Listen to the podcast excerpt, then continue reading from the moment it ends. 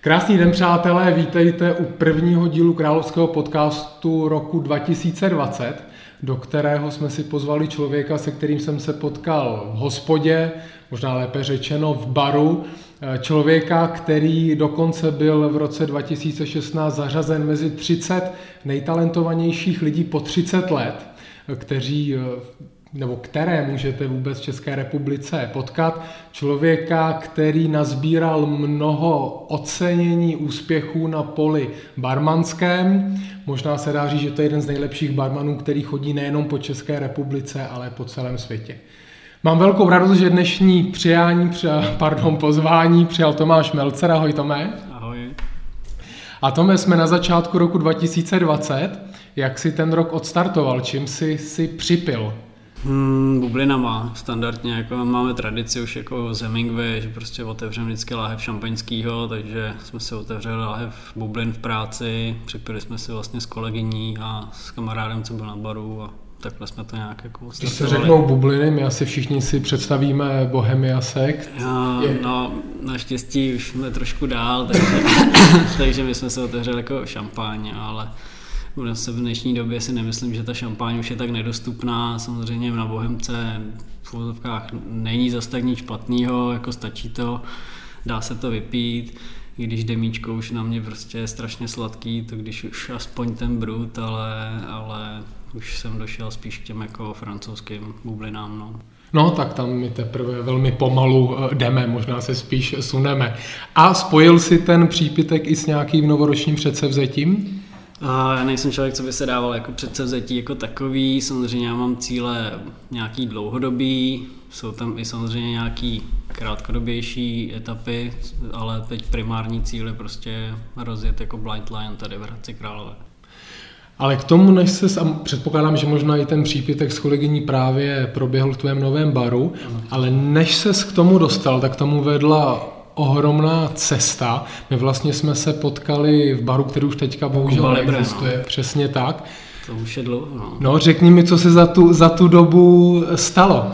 Nebo klidně můžeš ještě začít i klidně před tím Kuba Libre, kde si působil, nebo jak si vůbec si zbudoval vztah k tomu barmanství. No, tak už to bude vlastně 14 let, jsem za barem, vlastně za ta cesta začala poměrně jako uh, jednoduše na hotelové škole v Pardubicích, kde jsem vlastně studoval a v rámci po vyučování jsme mohli navštěvovat vlastně barmanský kroužek, který vedl tenkrát Petr Bartoníček, což je dlouholetý barman a člen České barmanské asociace, tak tam vlastně byly ty první jakoby krůčky.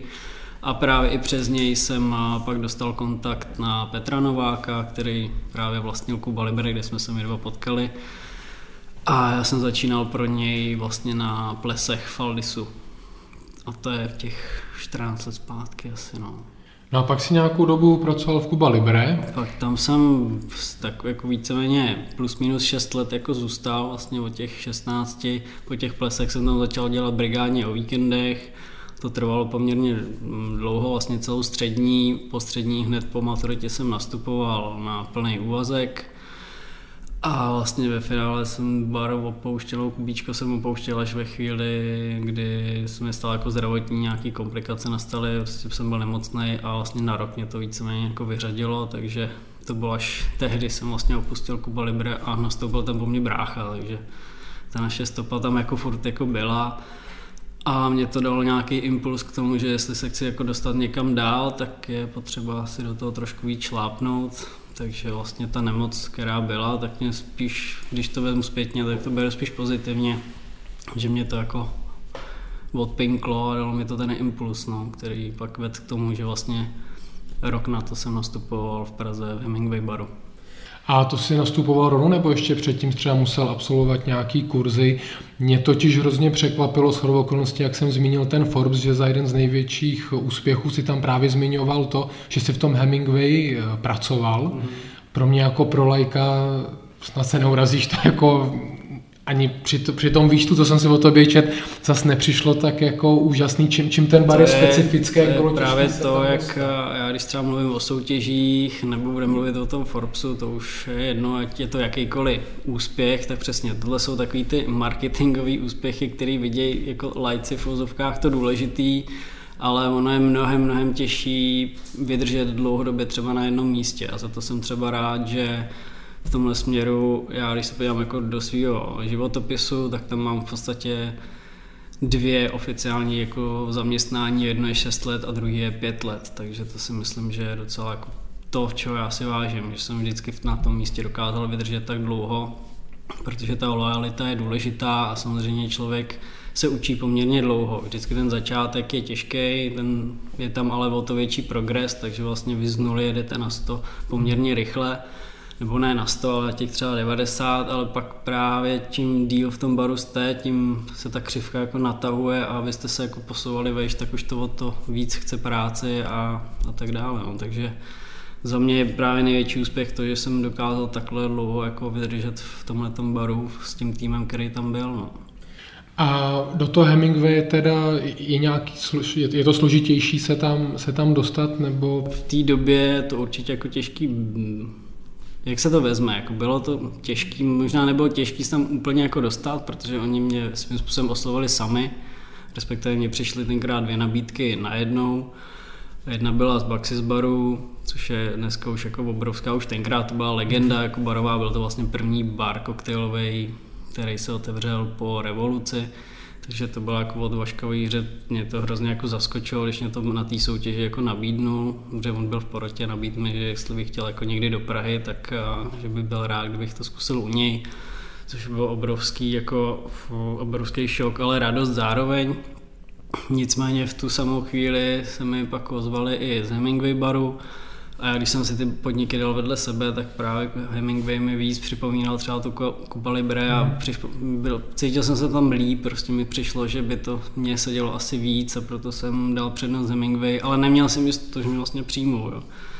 Takže nebylo zase tak těžký se třeba dostat dovnitř, ale, ale ten první rok byl jako těžký, no, protože vlastně jsem pracoval v baru, který měl v Hradci, že jo, který měl 100 lahví na displeji. A pak jsem měl rok pauzu, kdy jsem vlastně tři měsíce ležel ve špitále a pak jsem prostě se nějak jako vracel zpátky. A pak nastoupím do podniku, který prostě má jako 12 položek na miníčku. To byl jako obrovský skok do toho angličtina, kterou prostě v Hradci jsme neměli moc šance jako rozvíjet. Bylo tam to hodně změna ještě města samozřejmě, takže jako všechno nový. Říkám, začátek byl samozřejmě hodně těžký, ale, ale po tom roce si to jako víceméně sedlo a Zůstal jsem tam těch pět roků. No. Ty si řekl ještě jednu důležitou věc, že jste se potkali na soutěžích. Ty tedy během toho, co jsi dělal v Kuba Libre, tak se zhlásil na kebarmanské soutěže? Kubíčku, já jsem takhle, já jsem soutěžil hodně za školu, ještě na střední, protože máš vlastně CB, CBA pořádá soutěže pro juniory i pro profesionály, tak my jsme jezdili na juniorský, to nás samozřejmě bavilo, protože to bylo v rámci toho kroužku, nás vlastně připravovali. A tím, že se nám dařilo už jako za ty juniory, tak eh, díky tomu byla i střední poměrně jednoduchá. Já jsem se nikdy nemusel nějak jako extrémně učit, protože to mi jako tak nějak šlo. A díky tomu, že, že jsme měli jako úspěchy na těch soutěžích a vozili jsme ty poháry, tak nás mělo rádo i vedení, takže jsme jako střední pro mě bylo jako hrozně jako pohodový období života. Do toho jsem prostě chodil na brigády do, do baru, který frčel, tenkrát to prostě bylo na tom, na tom topu, tom vrcholu. A to bylo jako krásný období toho života, jako jsem vděčný, že jsem měl začátky právě takovýhle. Pak samozřejmě po těch několika letech začíná upadat takový to nadšení, protože v tom baru jste dlouho, začíná nějaká ponorka. Navíc bohužel, jak jsme se bavili před uh, začátkem, tak uh, tam bohužel byly nějaké finanční problémy, takže ten bar bohužel jako začal skomírat a my jsme skomírali trošku s tím, takže jsem dostal takovou ponorku a říkám, díky vlastně tomu, co se mi stalo, tak mě to dalo ten impuls se prostě hnout někam dál. No. Jak vypadají ty barmanské soutěže? Je to různý, jo, tam většinou je to sponzorovaný nějakým, nějakým brandem, nějakou značkou, takže je to, máš vždycky nějaký zadání, jo, když je to třeba vezmu Beefeater, tak tam se pracuje s jedním vlastně brandem, o to je to jednodušší, že se musíš naučit v podstatě informace o, jen, o jedné značce, Ale můžeš mít zadání, že děláš dva drinky, tři drinky, jeden drink, máš tam většinou mezinárodní porotu, nebo máš tam i nějaký třeba test, takže cvičíš už i angličtinu, ale jde o to, že většinou vytváříš nějaký mhm. svůj jako koktejl, nějaký, nějakou originální recepturu podle nějakého hrubého zadání. To je taky jako všeobecně, co tak platí. No a pak se dostáváš k jiným soutěžím, kde už uh, máš buď víc těch drinků, anebo máš víc třeba jako značek. Když, když se posuneme třeba k, k world classu, který třeba v světově world class je jako největší soutěž, protože vlastně těch zemí, co jsem účastní, tak je to většinou 60 jako soutěžících. Takže to už je jako opravdu jako masovka v podstatě. Jo, že třeba na Beefeateru nás bylo 25 a 20 jako v globálním finále, mm. a, ale na světovém finále třeba world classu je standardně kolem těch 60 zemí, což už je tak jako hodně. A tam i těch zadání, i těch značek je mnohem víc. Tam pracuješ třeba s 12, 14 jako značkama, takže o to je to jako složitější, ale, ale ten princip je jako podobný, že prostě musíš vytvářet nějakou originální recepturu s tím daným brandem. A hodnotí to porota na základě toho, jaký to chutnáte? Tak zase, podle i zadání toho challenge, tak se trošku mění body, někde se hodnotí víc chuť toho drinku, vzhled, vůně a tak dále, prostě celý ten drink jako takový. ale většina soutěží teď už přechází spíš k tomu, že hodnotí celkově to vystoupení, jo, prostě jak mícháš, jak seš sebejistý, jak komunikuješ s tou porotou, jak je prostě hostíš, jestli naliváš vodu, Samozřejmě ten drink tam je taky důležitý, ale už je to třeba nevím, čtvrtina, třetina toho vystoupení. Jo.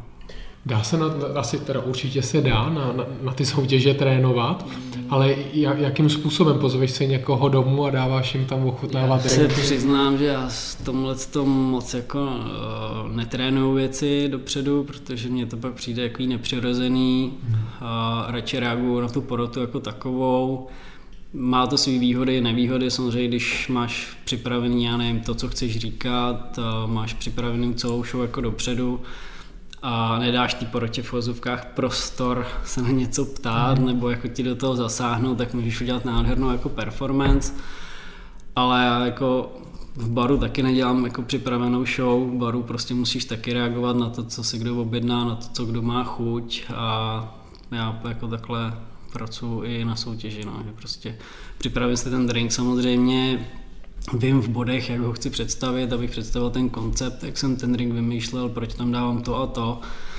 proč tam je nějaký jako příběh zatím, co mě třeba inspirovalo, ale většinou mluvím z patra, nechystám se jako povídání dopředu, takže ani netrénuju nějak jako dopředu nějaký jako pohyby, abych to to, prostě dělám to tak jako na hulváta, no. no, já teďka, abych pravdu řekl, trošku v těch soutěžích mám Maglajs, protože jsem se že, že, že jsi barmanem roku v České republice, pak se zúčastnil jaké soutěži Chivas Masters mm-hmm. a v rámci té si vyhrál s týmem v nějakém světovém kole. Jo. Je to tak? Mm. A pak ještě máš nějaký úspěch v nějaké soutěži Tales of the Cocktail. Tales of the Cocktail už není jako soutěž, Tales of the Cocktail jsou taky jako Oscaři v tom našem barovém světě, vyhlašování každý rok vlastně v New Orleans a vyhlašou jsou tam vlastně je to rozdělené na Ameriku a zbytek světa.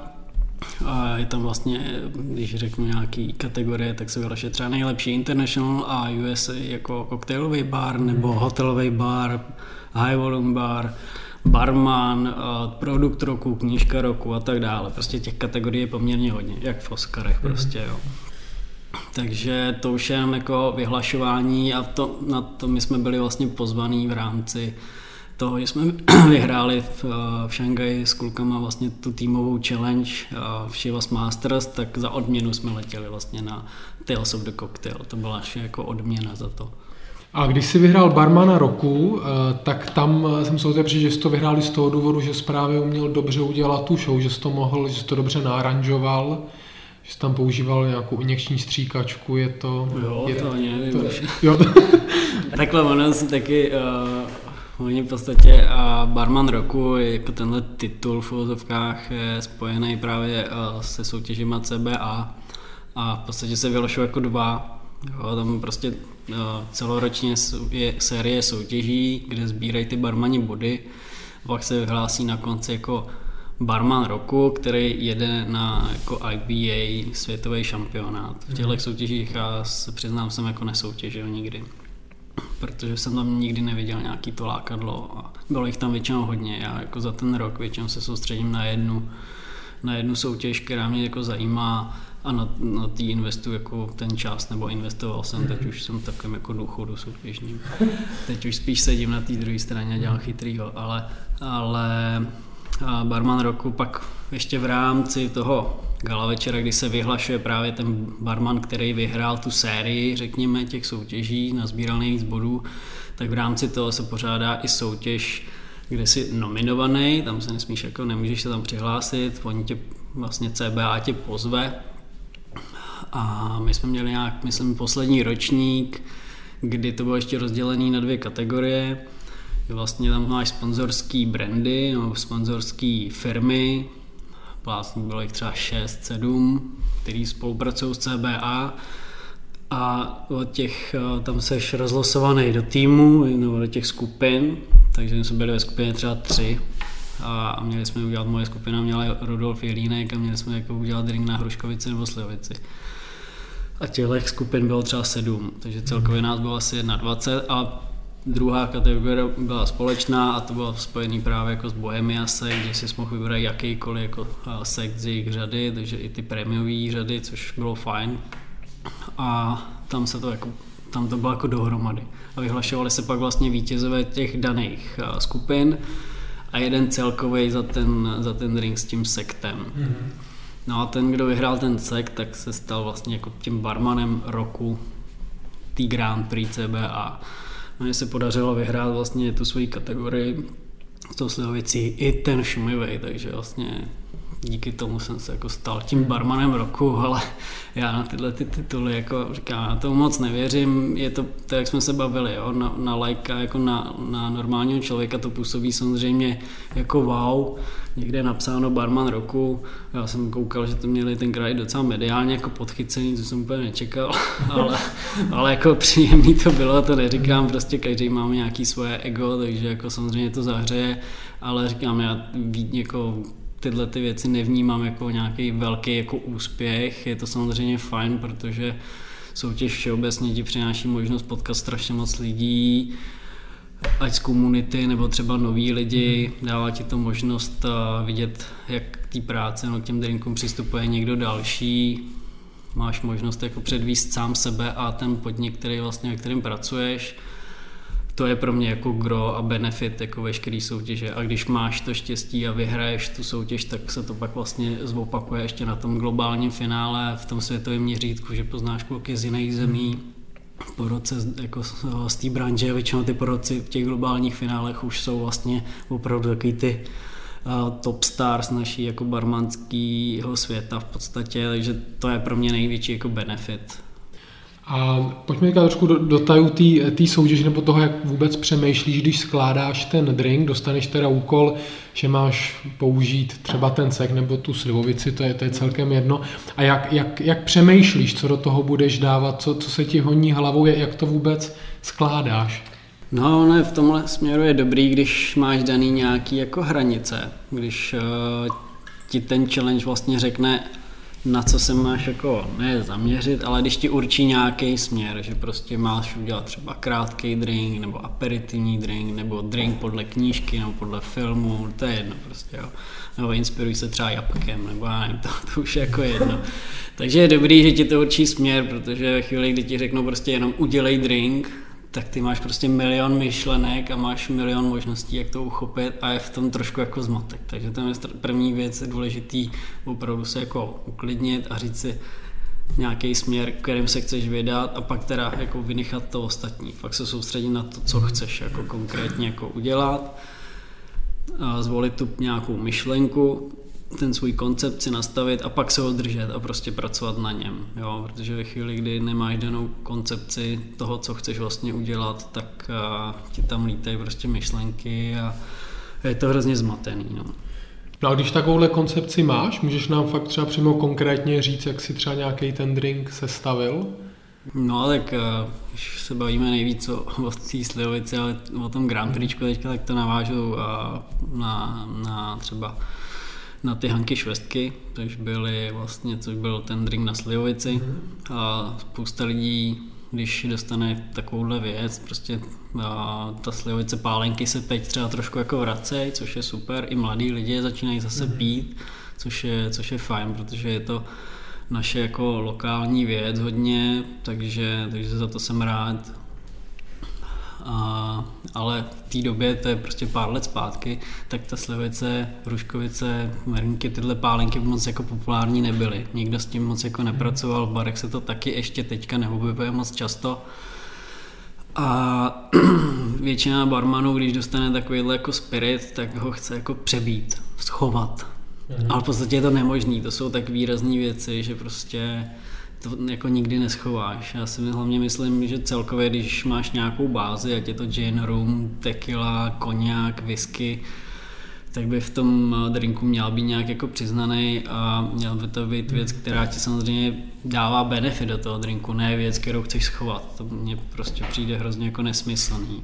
Takže, takže jsem věděl, že chci udělat prostě čistý, čistý drink, kde ten drink, no, kde ta slivovice jako vyzní, kde prostě bude doladěná, ale bude tam prostě jako hrát ten prim. A na to, jako, na to se hodí hodně jako třeba klasický koktejly, které jsou standardně hodně jednoduchý, od dvě, tři, čtyři složky max, včetně jako bitters, což jsou taky kapičky, řekněme, jo, takže takže mě napadlo udělat Henky Penky, což je starý koktejl, který vymyslela Ada Koliman v Savoji pár 100 let zpátky. A v originále je to vlastně gin, vermut a místo bitter se používá fernet, branka. Takhle prostě jednoduchý drink. No a mě vlastně napadlo udělat Hanky, vlastně to Henky Penky, Hanky se píše moje Henky se píše moje Hanky mm-hmm. sáčkem, tak, tak jsem to předělal na prostě Hanky švestky.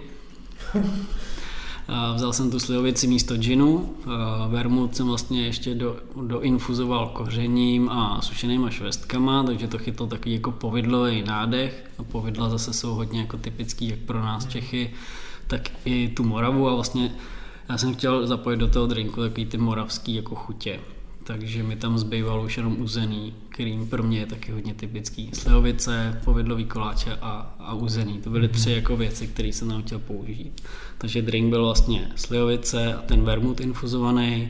Fernet jsem nechal, ale vzal jsem vlastně náš český fernet stock.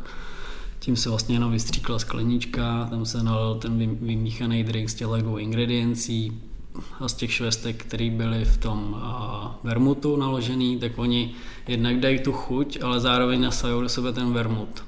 A tím, že vermut má v sobě cukry, není to tak vysoký alkohol, tak vlastně nějakou chuť tam furt nechává.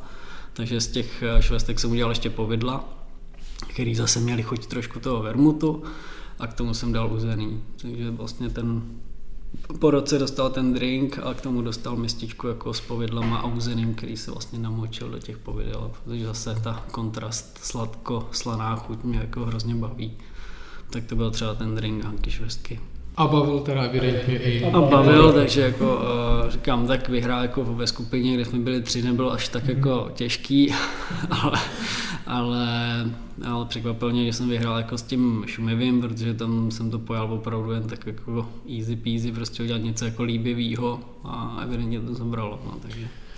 Takže to není, že bys úplně najednou si vzal nějaký ingredienci, věděl bys třeba, co k sobě ladí a udělal to, ale vždycky se inspiruješ už nějakýma Je drinkama. dobrý mít nějaký koncept, nemusíš vždycky předělávat jako klasiku, ale, ale dělá se to asi nejčastěji. A ono stejně, i když jako nechceš předělávat klasický drink, tak pak se stejně zjistí, že se to k něčemu jako blíží, protože kategoricky ty drinky mm. jsou už plus minus jako nastavený ať už děláš jako, když se udělá sladkokyselý drink krátký, tak většinou se tam odráží, že budeš dělat nějaký ala sour nebo třeba daiquiri a to už jsou prostě drinky, které byly vymyšlený, jo. takže mhm. vždycky stejně sklouzhneš k tomu, že to třeba je kategorie nějaká jako drink koktejlová, ale ale nemusíš vždycky vzít vyloženě ten drink klasický a říct, dělal jsem twist na tady ten koktejl, který existuje, nemusíš to zmiňovat, spousta lidí tak není, já už jsem takhle vymyslel jako drinky, který jsem si říkal, tyjo, to je super. A pak jsem zjistil, že to stejně existuje, že jo,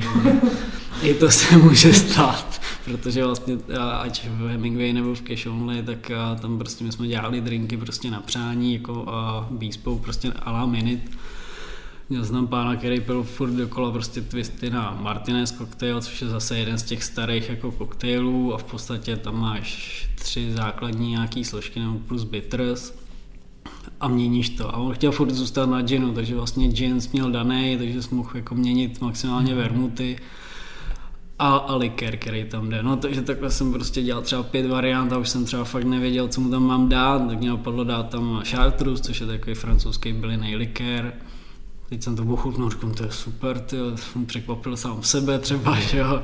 A pán taky spokojený, pak prostě ráno jedeš jako tramvají a říkáš si, to byl dobrý drink, to bych si měl napsat a pak si to jako zopakuješ, gin, vermouth a chartreuse, bitters, no to je běžu, že jo, což už je zase eh, starý, starý klasický drink, no, takže i takhle se to občas jako stane, no. Kam chodíš na tuhle inspiraci, na ty staré drinky, v, v tak já knížky jednak sbírám knížky, a celkově sbírám rád staré věci, jako spojený s barmanstvím i, i, i nebarmanstvím. Už jsem sbíral i koberce, lampičky a rádia, ale to pak je docela vidět v tom baru teďka u nás. Tam se to jako dalo využít hezky v tom konceptu. Jsi z toho udělal muzeum toho? Je to tam trošku jako zapojený, no. Je to takový jako vintage obyvák, no. A co se týká jako, hlavně jako knížky, ale samozřejmě je dobrý, že právě když se vrátíme k tomu, že když se ti podaří vyhrát třeba nějakou jako velkou soutěž a jedeš na světový finále, tak se potkáváš s těma lidma. A vlastně na těch různých marketech, na těch různých, v těch různých zemích se pijou různé drinky. Jako samozřejmě máš nějaký, co se pijou po celém světě, ale třeba jako Londýn je v tomhle mnohem dál, protože tam samozřejmě celkově západ tam ten koktejl měl čas jako rozvíjet a má tam jako historii. Tady u nás to prostě bohužel bylo na dlouhou dobu jako zastavený, protože to byl jako imperialistický výdobytek, takže tady se to moc jako nepodporovalo. Takže tam samozřejmě ten západ je v tomhle mnohem dál, navíc tam to v podstatě jako všechno vznikalo, takže tam ta kultura koktejlu je úplně jako jiná, než třeba jako tady u nás a jako v těch východních zemích, ale jako myslím si, že to docela jako hezky doháníme ale furt jsou prostě klasické drinky a lidi je neznají, což je škoda, protože ty drinky přežily prostě 100, 150 let a v podstatě se jenom upravujeme jako jenom ty receptury tak, aby to vyhovovalo tomu dnešnímu jakoby zákazníkovi, ale ty kombinace jsou fakt jednoduchý, v podstatě všude namíchatelný a v tom je jejich obrovská jako síla. No. Který drink takhle konkrétně třeba máš na mysli, který je škoda, že na západě Lidi moc je, no. A mně se líbí, když prostě kluci, kteří třeba pracují jako zvenku, přijedou jako do Čech a přesně si objednají drink, který my jsme jako v životě neslyšeli a, a do roka, do dvou prostě to zná každý barman jako v Praze, jo, což je skvělé, nejen v Praze, ale prostě v Čechách, protože už se to začíná zaplať pámu z té Prahy jako rozrůstat ty bary i jako dál. I to je důvod, proč jsme třeba v Hradci, no, že mm-hmm. jsme chtěli aby se to dostalo i sem k nám jako víc. Takže nevím, těch drinků je fakt strašně moc. A můj, můj oblíbený, když si ho mám dát, tak je třeba Harvard, což je, vlastně teď nevím, jestli když řeknu Manhattan, jestli někdo ví, co to je. Já věřím, že už, že už jo, že Manhattan už není zase tak neznámý drink, je to jeden z těch jako hodně, hodně klasických koktejlů. A Harvard je vlastně Manhattan, ale na koněku, ne na whisky. Jo. A to už se zase ví poměrně málo, ale to prostě za mě strašně zase jednoduchá, ale krásná kombinace. A když máme nějaký kyselější drink, tak třeba pár let zpátky nikdo nevěděl, nevěděl u nás, co je Last Word nebo Corp Survival Number 2, nádherný drinky vlastně ze Savoje, taky prostě už tady budou slavit pomalu 100 let a tady u nás je skoro nikdo neznal teď už se trošičku zase dostává jako hmm. do podvědomí. Jo, těch prostě těch drinků je strašně, strašně moc a to je na tom to zábavný, že se prostě vždycky jako můžeš naučit něco nového, poznat něco nového, objevit něco nového. No a který drinky jsou, no, co jsi měl tak možnost poznat, jak v Praze, v Hradci, eh, nejpopulárnější v České republice, co si lidi nejčastěji dávají? Tak český zákazník si myslím, že, že pořád se drží hodně těch svých věcí a nebo, nebo naopak nechce vůbec jako vybírat a nechá řekne to, dělejte mi něco jako podle sebe, že? Mm-hmm. tak tam to jako takhle to moc nefunguje, protože nejsme, nejsme úplně jako telepati a vědmi, jako když to je zákazník, který třeba je v tom baru poprvé a totálně netuším, co ten člověk pije. Můžu si to myslet, ale, ale prostě nejplácí se opravdu jako soudit knihu podle obalu, takže pak jako nastupujeme s tím, že se samozřejmě z toho hosta snažíme dostat nějakým způsobem, na co třeba má chuť, jestli má rád jako spíš věci do hořka, do kysela, do sladka, jestli třeba ovoce nebo spíš bylinky. Jo, těch otázek tam může být hodně a čím víc nám ty lidi jako výjdou stříc, tím my líp můžeme jako samozřejmě ten drink buď pro ně vybrat, anebo jako vymyslet, upravit a, a připravit. No. A předpokládám, že na drincích typu Kuba Libre se tady nebavíme.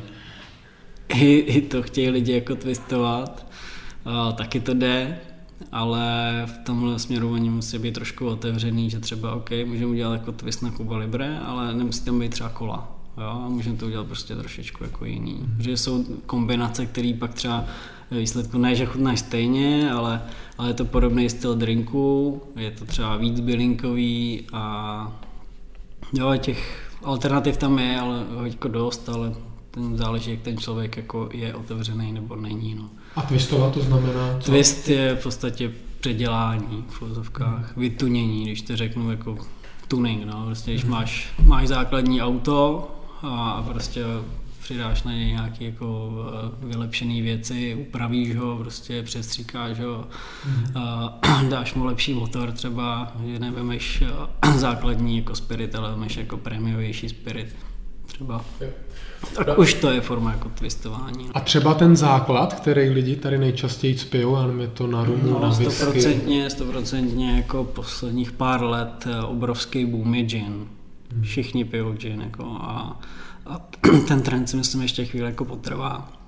Jo, gin vlastně dlouhodobě nebo jako historicky zase, když to vezmeme, byl taková základní báze. Nejvíc klasických drinků vlastně vznikalo na ginu, na whisky a na brandy prostě a pak potažmo později trošičku na romu. Jo, tohle byly jako čtyři základní jako alkoholy, který, který měli ty první jako barmani k dispozici, takže většina klasických koktejlů se furt bavíme o ginu, nebo se bavíme o whisky, brandy, potažmo pak rumu. A takový ty novodobější spirity, třeba i vodka je poměrně nový jako spirit pro nás, mm. jo, jako barmanský, vlastně ty první takový velký boom byl nějaký 70. léta v Americe, Samozřejmě drinky na nich vznikaly už dřív, ale není to takový ten spirit, který by tady byl třeba před tím začátkem 20. století. V tom roce 1800 něco, 50, 60, 70 se s vodkou skoro nepracoval. To bylo spíš jako opravdu lokální pití Polsko-Rusko, kde to vlastně se zrodilo. Že jo ale v drincích jako klasických. Ty klasiky, které známe jako Cosmopolitan, Moscow Mule, tak to jsou drinky, které vznikaly poměrně jako pozdější době, když to vezmeme jako historicky. Takže gin... Gin, gin je jako určitě jako velký comeback. Pořád si drží silnou pozici i rum a to dlouho bude. Já si myslím, že rum nás jako nikdy neopustí. Prostě to je tak oblíbený, že... Dáš si ty sám nějaký jako vyloženě čistý, jako teda ne drink, ale třeba jako rum nebo... Já jsem spíš panákový, no. Já upřímně hrát si si na drink úplně nezajdu a jak se říká kovářová kobila, chodí bosa, tak já ve finále, když půjdu někam jako do baru a dám si koktejl, nějaký, nějaký drink míchaný, protože koktejl zase není úplně přesný, že koktejl je jedna z těch kategorií, akorát se to ze všeobecnilo, že koktejl je všechno míchaný, ale kdysi dávno koktejl byla jenom jedna kategorie třeba. A to, to je na jiný povídání. Mm. Ale nicméně, to kdyby to poslouchali nějaký jako barmanský, tak aby nevěděli, že jsem to, jo, že to vím, jako jo. ne, ale když to vezmu, když půjdu prostě někam na drink, tak já když se ten drink dám, tak já se prostě neobráním tomu, že prostě budu přemýšlet, e, jestli je to dobře udělaný, jestli je to dost vymíchaný, jestli, by, jestli je tam dobrý poměr, jestli bych to takhle udělal, jestli to je hezká sklenička, nebo se mi to z toho blbě pije. A furt nad tím budu přemýšlet a to já prostě nechci bary je primárně věc, kde by si člověk měl jako přijít jako odpočinout. Už máš takovou profesní deformaci. Tak to má každý asi, jako když něco dělá takhle, tak, a, tak se neubráníš tomu, že jo? Takže, takže za mě určitě primárně piju panáky a, a třeba pivko k tomu, no. že no, je jako tradiční sestava, jako do baru, když jdu jako pít, tak si dám třetinkovou Plzeň a, a tam mi vyjde tak na tři panáky, no. buď, buď piju bourbon, anebo piju tekilu, potažmo meskal, jsou takový mý jako top tři jako věci na panáky. Když mám nějaký večer, kdy si chci fakt jenom dát třeba jednoho, dva, dva panáčky jako na vyklidnění, tak většinou šáhnu třeba po koněku nebo po nějaký skotský. Když si se rozhodl tady v Hradci otevřít bar a přemýšlel si nad tím, jaký bude mít téma, jak bude vypadat, jak, jak si přemýšlel? A v podstatě a ty koncepty vznikaly vždycky podle místa, který jsme zrovna jako řešili. Jo, a těch míst jsme prošli asi pět. A každý ten koncept byl malinko jako jiný, podle toho místa, kde bylo, jak bylo situovaný, jak bylo prostě postavený a tak dále. A v podstatě, když se nám podařilo konečně teda získat prostor tady na náměstí, ten, co máme teďka, tak, tak vlastně se nabízelo to místo k tomu, abychom teda zvolili ten koncept speakeasy baru, což je jako inspirovaný právě těma prohybičníma barama z Ameriky. Takže protože tím, jak to je schovaný jako v podstatě ve sklepě, zvenku to není moc vidět, tak, tak jsem si řekl, že vlastně pár lidí mi jako říkalo, že by to bylo určitě super, kdyby jsme něco takového otevřeli. Já jsem si nebyl jistý, jestli zrovna jako to bude šťastný koncept jako do Hradce, ale pak jsem si to jako nechal projít hlavou a ve finále říkám rozhodl o tom ten prostor jako takový, že se na to hodil, takže, takže jsme zvolili jako formu speakeasy baru. No, nechci říct, že jsme pro jako pravý speakeasy bar, to ani jako nejde dneska, hlavně si myslím, že jako ty pravý speakeasy bary byly prostě jenom v té době, prostě to k tomu patřilo a, a, a to jako respektuju, ale zase ta myšlenka těch barů jako schovaných je to určitá hra pro ty lidi, pro nás je to zároveň i jako takový jako síto, když to řeknu mhm. hnusně, mm-hmm. Že vlastně ty lidi, kteří k nám chtějí přijít, tak, tak se nás musí najít. A vím, že ty lidi, kteří k nám přijdou, tak nám jdou cíleně, že k nám tam jako v vozovkách nespadne kdokoliv z ulice, Eh, ten bar prostě je specifický, máme nějakou jako cílovku a máme nějaký jako koncept, který se snažíme držet. A nechce by to z něho blbě, ale prostě je to pro určitý jako typ lidí, nebo řekněme, nebo takhle, to jsem špatně, spíš to řeknu takhle. Není to bar pro každýho. A teď nemyslím to jako zlé nebo arrogantně, myslím to tak, že prostě to místo je spíš tižší, takový jako pohodovější, je to o tom popovídání si, o tom dát si jako dobrý drink a, a není to určitě žádný jako party místo, není to nic jako ukřičenýho a prostě podle nálady taky podle toho bychom měli mít jako ty mhm. podniky, kam jdeme. Když se prostě chcí zatancovat, tak určitě nejsme ten správný podnik, kam by ten člověk se měl jako směřovat. Jo? Prostě od toho tady jsou třeba jiný místa a tak dále. Jestli prostě chce jít balit holky, tak, tak si myslím, že nejsme to pravý místo. Jo. My jsme opravdu spíš o tom užít si ten večer s někým, s kým tam přijdu, udělat si fajn večer, užít si tu pohodu, dát si k tomu dobrý drink, poslechnout si pohodovou muziku a prostě si vyklidnit. To je vlastně jako ta myšlenka toho našeho baru. No. A když tam teda k tobě přijdu, uh, tak dostanu normálně nápojový lístek, kde si budu moct nějaký... V podstatě funguje to tak, že když teda už víš, kde jsme, nebo znáš ty naše dveře, sejdeš dolů, zazvoníš si, my si pro tebe přijdeme, a hnedka u kraje jsou věšáky, takže tam si vlastně odložíš, my tě posadíme, buď máš rezervaci, nebo nemáš, podle, když nemáš rezervaci je místo, tak samozřejmě není problém, není to tak, že jsme jako striktně na rezervace, to určitě mhm. ne.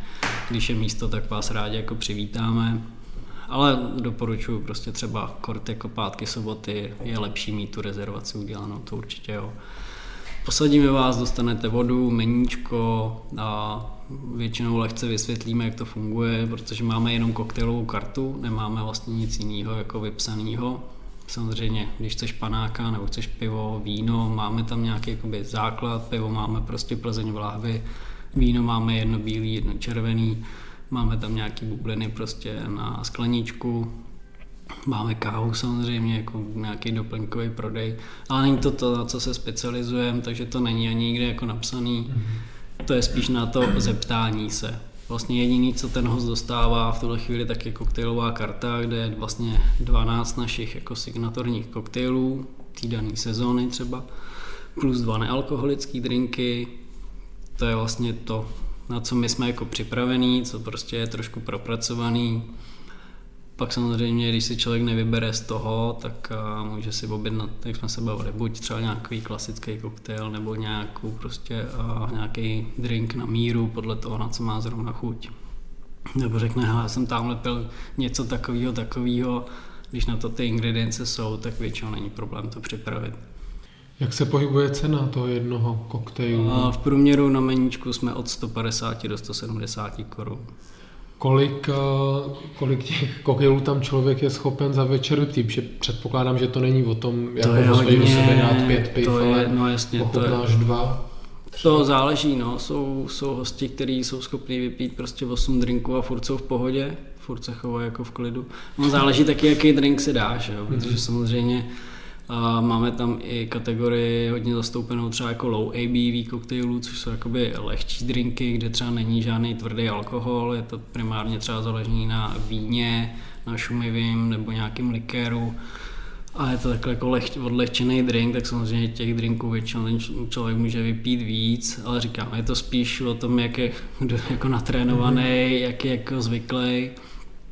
Jsou tam drinky, které si myslím, že když si dáš tři nebo dva, tak už je docela jako pocítíš, ale jsou tam drinky, kterých si dáš pět a budeš prostě v pohodě, protože to ve finále vyjde jako na pět skleniček jako šampusu, jo, takže že hodně záleží, co si třeba vybíráš za drink a jak jsi jako zvyklý, no.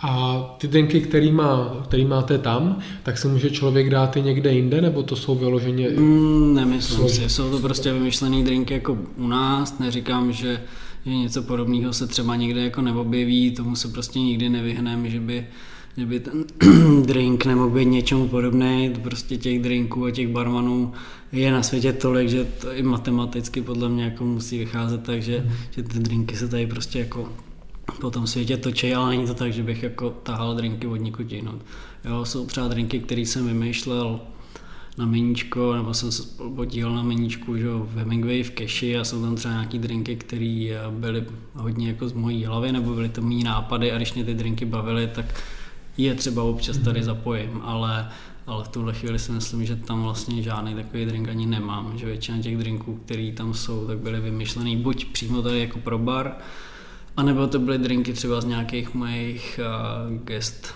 shiftu nebo mm. nějakého hostování, jo, takže je tam třeba drink Siciliano, což je twist na Negrony, když jsme bavili o těch twistech, tak vlastně Negrony je gin, Campari, vermouth, tak my to tady máme postavený jako na sicilských chutích, takže je tam vínovice, jsou tam, je tam amaretto, což není jako ze Sicílie, ale reprezentují tam mandle, protože mandle se na Sicílii hodně pěstují. Je tam olivový olej, a je to celý posazený do toho stylu prostě hořkosladkého drinku, takže je tam i kampáry a tak dále.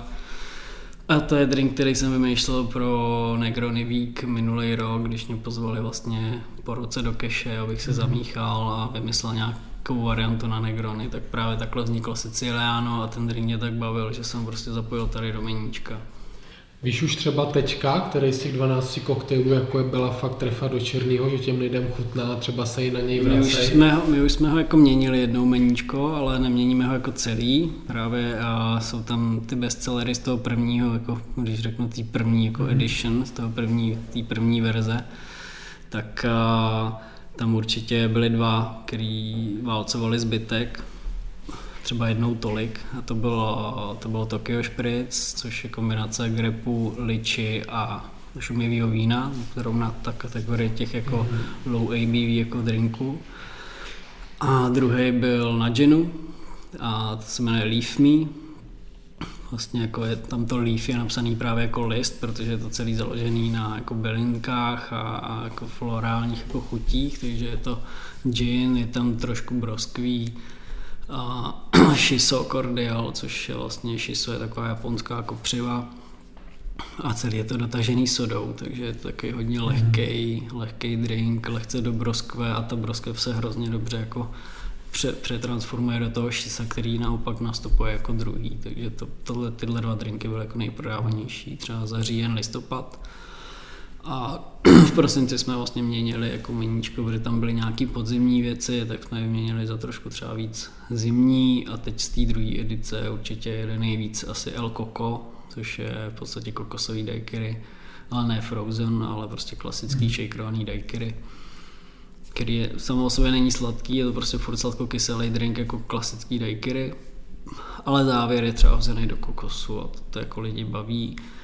A bourbon vanila, no, tam nikdo nevidí bourbon. Tam jsem trošku, jako to byl takový pokus, se přiznám, mm. jo? to byl takový jako, jestli budou koukat víc na vanilku nebo na bourbon lidi. A protože bourbon třeba všeobecně není zase tak jako populární, tady když už se pije americká whisky nějaká, tak většinou všichni pijou Jacka s kolou taky jako nejtradičnější mm-hmm. styl tady u nás, ale tak mě to samotného zajímalo, takže, takže jsem tam hodil bourbon vanilla, což je v podstatě taková jako limča hodně. Klasický drink, horsey snack, což je vlastně bourbon nebo koněk dolitý zázvorou limonádou, trošku angostura na vrcha, citronová kůra, my jsme to v podstatě jako zachovali. Jenom ten bourbon je infuzovaný vanilkou. Mm-hmm a všichni vidějí vanilku, takže všichni chtějí vanilku. A ono to je hrozně dobře pitelný, že já se nedivím, že to je jako oblíbený, takže... Ale zajímalo mě, jestli třeba jako, jestli zvítězí ta vanilka nad tím jako bourbonem, mm-hmm. no. Ale hodně lidí prostě chce zkoušet nové věci, což je taky jako pro nás dobře a ten bourbon se v tam prostě hrozně jako hezky jako spojí s tím, takže... Jsme o tom mluvili, o těch rozdílech eh, těch koktejlů třeba tady a na tom západě.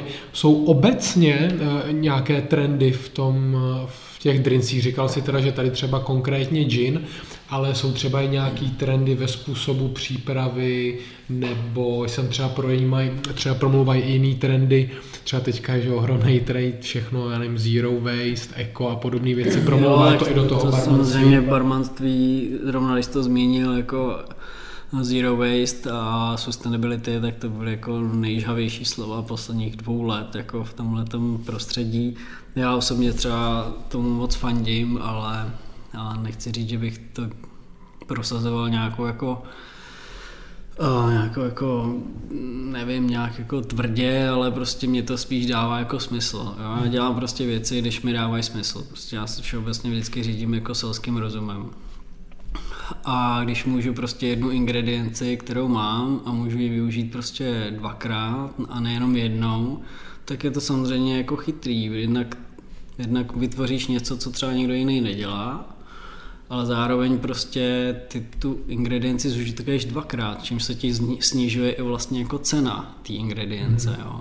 A to je prostě logický, protože samozřejmě furt je to nějaký jako business, svým způsobem furt je to nějaký podnikání, potřebuješ na tom vydělat nějaký peníze, abys mohl zaplatit prostě, koupit si jako dobrý ingredience, abys mohl zaplatit holky, který tam mám, nebo jako všeobecně lidi, aby si zaplatil.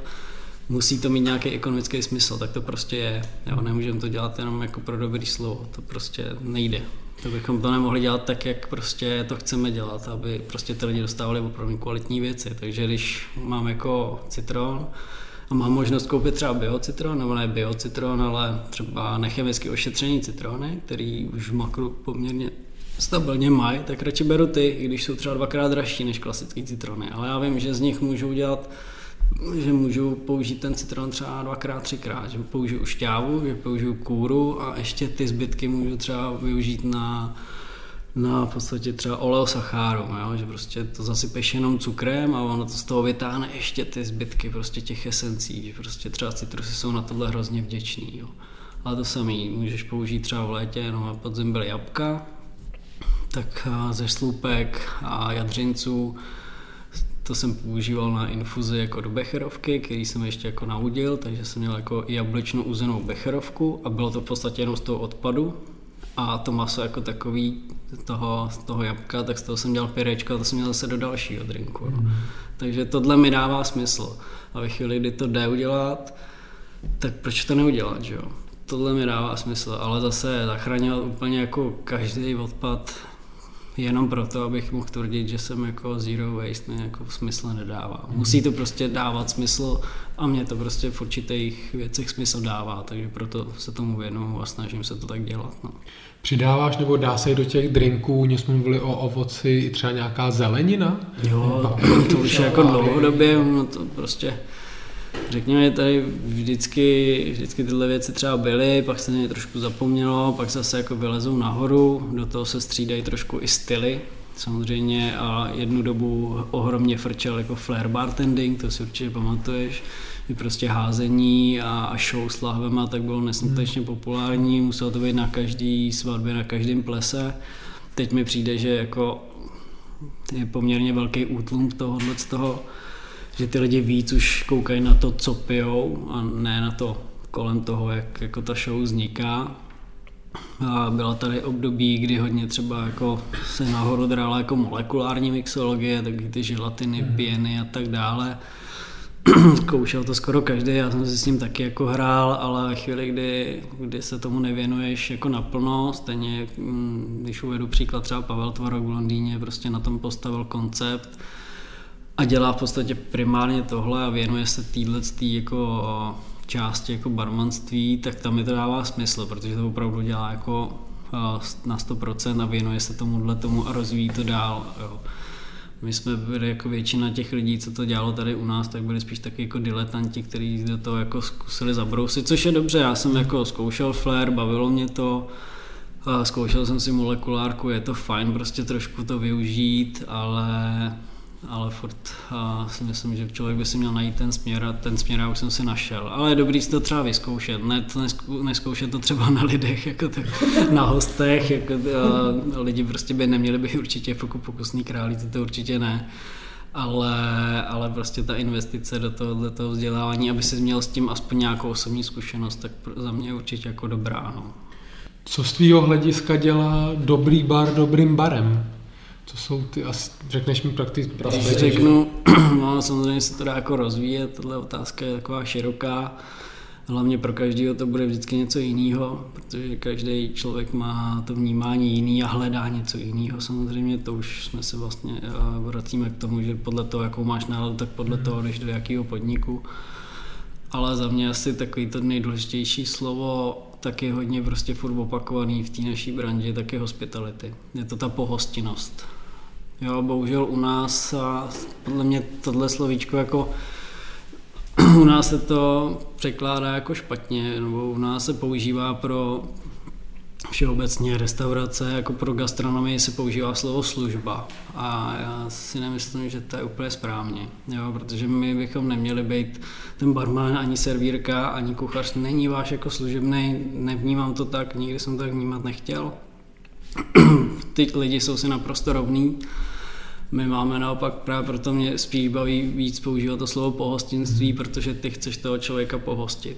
Ty chceš tomu člověku vlastně dát to, co on chce, za co on platí, tak mu chceš dát co nejlepší, v co nejlepší kvalitě, v čistým hezkým skle, v hezkým čistým prostředí a s úsměvem prostě a vytvořit pro toho člověka prostředí, ve kterém se všeobecně cítí dobře a příjemně. To je ta atmosféra toho mhm. podniku. Ale je to primárně postavený na té pohostinnosti toho člověka, který se o něj stará. Ať je to barman nebo třeba servírka. Jo, ten, ty lidi tam prostě jsou nejdůležitější za mě, takže to je pro, pro mě jako to nejdůležitější každého podniku. Je ten člověk, který tam zrovna jako je v práci a stará se o ty lidi. Je tohle to těžký, nebo vůbec je těžký sehnat lidi do, do takovéhle branže a pak ještě o to víc je právě vtisnout tuhle myšlenku, protože to asi oba víme, že skutečně s tou pohostinností to, ať už v Hradci Králové, tak v celé České republice není úplně moc příjemný. Ne všude uh, jsou místa, které za mě jsou jako úžasný a kam se vždycky budu rád vracet právě proto, že tam ty lidi jako držej a, ale tohle je fakt jako ohromně těžký. Je samozřejmě těžký třeba ty lidi najít, kteří mají tohleto cítění a chtějí se prostě o ty lidi starat a neberou to jenom jako práci, jakože vzít věc a odníst z bodu A do bodu B, ale prohodit to toho nějaký jako for, nebo se na ty lidi usmát, nebo třeba když je volno, tak si k ním i klidně přisednout, tak a povídat si s nimi, když ty lidi o to samozřejmě mají zájem. A, takže samozřejmě není jednoduchý najít takovýhle lidi, ale myslím si, že ještě mnohem těžší je ty lidi udržet, protože zase jako každý máme motivaci jako jinak postavenou. Jo? Někdo má motivaci peníze, někdo má motivaci třeba nějaký osobní rozvoj, že se chce učit nové věci. Každý má tu motivaci jinde. A jako dobrý manažer, může to být majitel rovno, v tomhle případě teda jsem to jako všechno já v jednom, protože zatím jsem tam já plus vždycky ta brigádnice. Ale, ale když už máš jako větší, třeba z mého pohledu je to furt ještě jako jednoduchý, protože my jsme na té směně dva a nepotřebují těch lidí v podstatě tolik. A, mm. Takže pro mě je to jednodušší. Jo, když to ze všeobecním, tak čím menší tým, tím je to jednodušší, protože čím menší skupina lidí, tím spíš jim dokážeš vtisknout tu stejnou myšlenku a sjednotit je pod tu danou myšlenku a líp ji i jako můžeš kontrolovat, jestli se to opravdu tak dělá, jak ty potřebuješ, než když máš tým třeba o 20 lidech, tam je to samozřejmě opravdu jako těžký potom. No. Ty jsi hodně toho procestoval, když se takhle podíváš, v, jakým, v, jak, v jaký zemi, nebo ve kterém baru klidněji konkrétně se právě cítil nejlíp, nebo třeba i jestli máš nějaký, nějaký cíl, kam bys chtěl třeba ten Blind, Blind Lion dostat, aby se přiblížil nějakému? Já se přiznám, že jako nemám ambice Blind Lion někam jako dostávat, já prostě ten cíl je daný od začátku stejně a a udržet to tak, že prostě je to příjemný prostředí, kam se ten člověk rád vrátí, kde prostě je uvítá usměvavý člověk u dveří, posadí je a postará se o ně. Když budu mít blbý den, tak se pokusím ten den trošku aspoň zlepšit, když budu mít jako, když budu něco slavit, tak prostě se k ním svým způsobem jako přidá, postará se a opravdu se postará o to, aby ten člověk užil prostě ten daný večer tak to je cíl prostě tohohle baru a ten se nikdy nezmění. Jako nemáme ambice určitě se jako v uvozovkách dostávat do nějakých žebříčků a tak dále. To pro nás jako není ani nějak důležitý. Pro nás je důležitý, aby ten bar byl samozřejmě plný a plný hlavně lidí, kteří se k nám budou chtít vrátit. To je vlastně to, co chceme, aby se jako dělo tady. No a když to vemu jako bar jako po světě, já vždycky jsem se rád vracel do Terminy, protože tam byli jako český kluci smíchaný hodně třeba s, Ital, s Italama a za mě třeba jako svět, když se podívám na ty bary jako venku, tak takhle, tato kombinace Čechoslováků s Italama funguje většinou hrozně dobře dohromady, protože ty národy, my to v sobě máme, jenom to musí nás někdo jako probudit. A já jsem měl právě to štěstí, že třeba to ve mně rozmíchali právě ve Hemingway baru.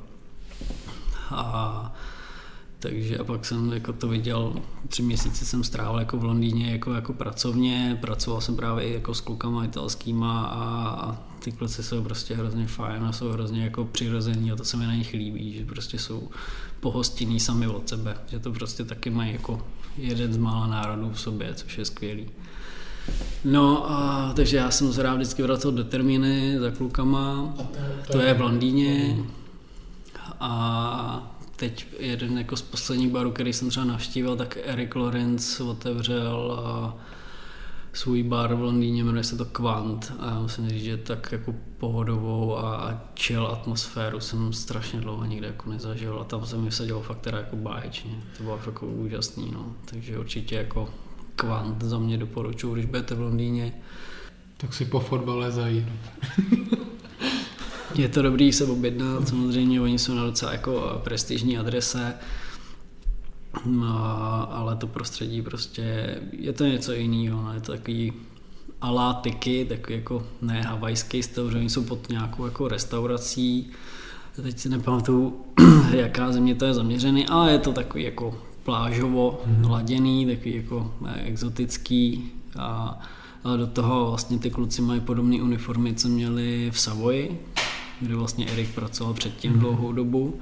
Savoy teda za mě také, co se týká hospitality, atmosféry Savoy v Londýně, to je, je to instituce, kterou prostě musí navštívit podle mě každý barman, protože to je prostě 100 let otevřený hotelový bar, kde se jako otočilo strašně moc jako historicky významných lidí, spousta klasických koktejlů tam právě vznikalo, takže, takže určitě Savoy.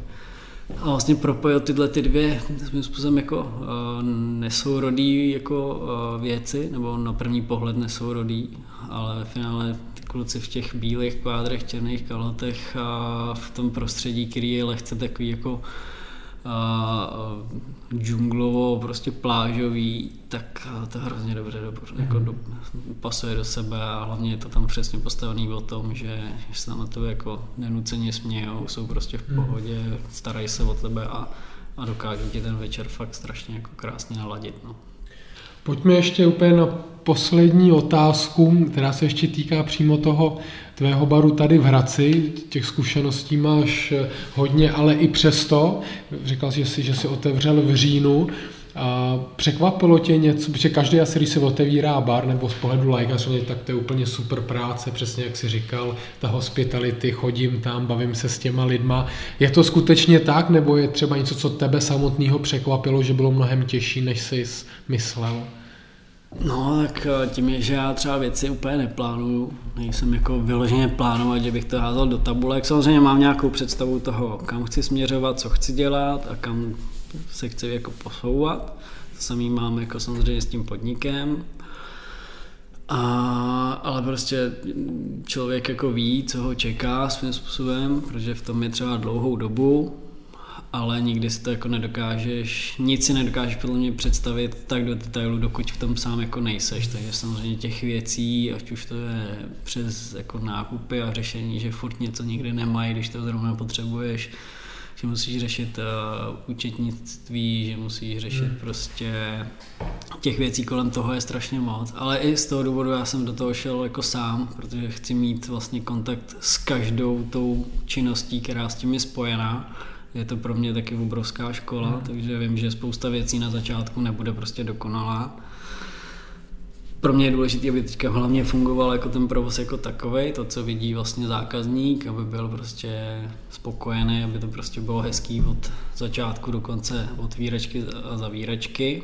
A to, co je potom, takový ty starosti, které tam samozřejmě vždycky jsou a vždycky budou, tak ty vidět jako nemusí, naopak já budu rád, když jako neuviděj, samozřejmě tam ty věci jsou, ty, ale ty já už si musím prostě přebrat sám a prostě musím se s nima poprat.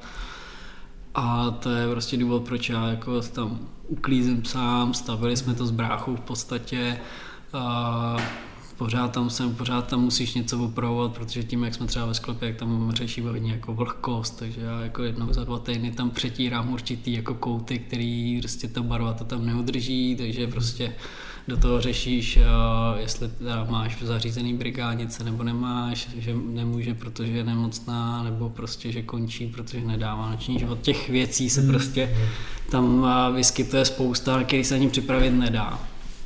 No a toho je prostě strašně moc, no, takže samozřejmě opak eh, nemluvím o tom, že legislativně tady to prostě u nás není nastavený úplně jednoduše, kort jako pro, pro podnikatele všeobecně, ale jako v té gastronomii, co musíš jako všechno splňovat, tak se to taky učí všechno za pochodu, no, takže Dobře, tak to ti budeme moc, moc přát štěstí a držet palce, ať se toho naučíš co nejvíc. A ještě úplně poslední otázka na závěr, moc ani ani nepřemýšlej.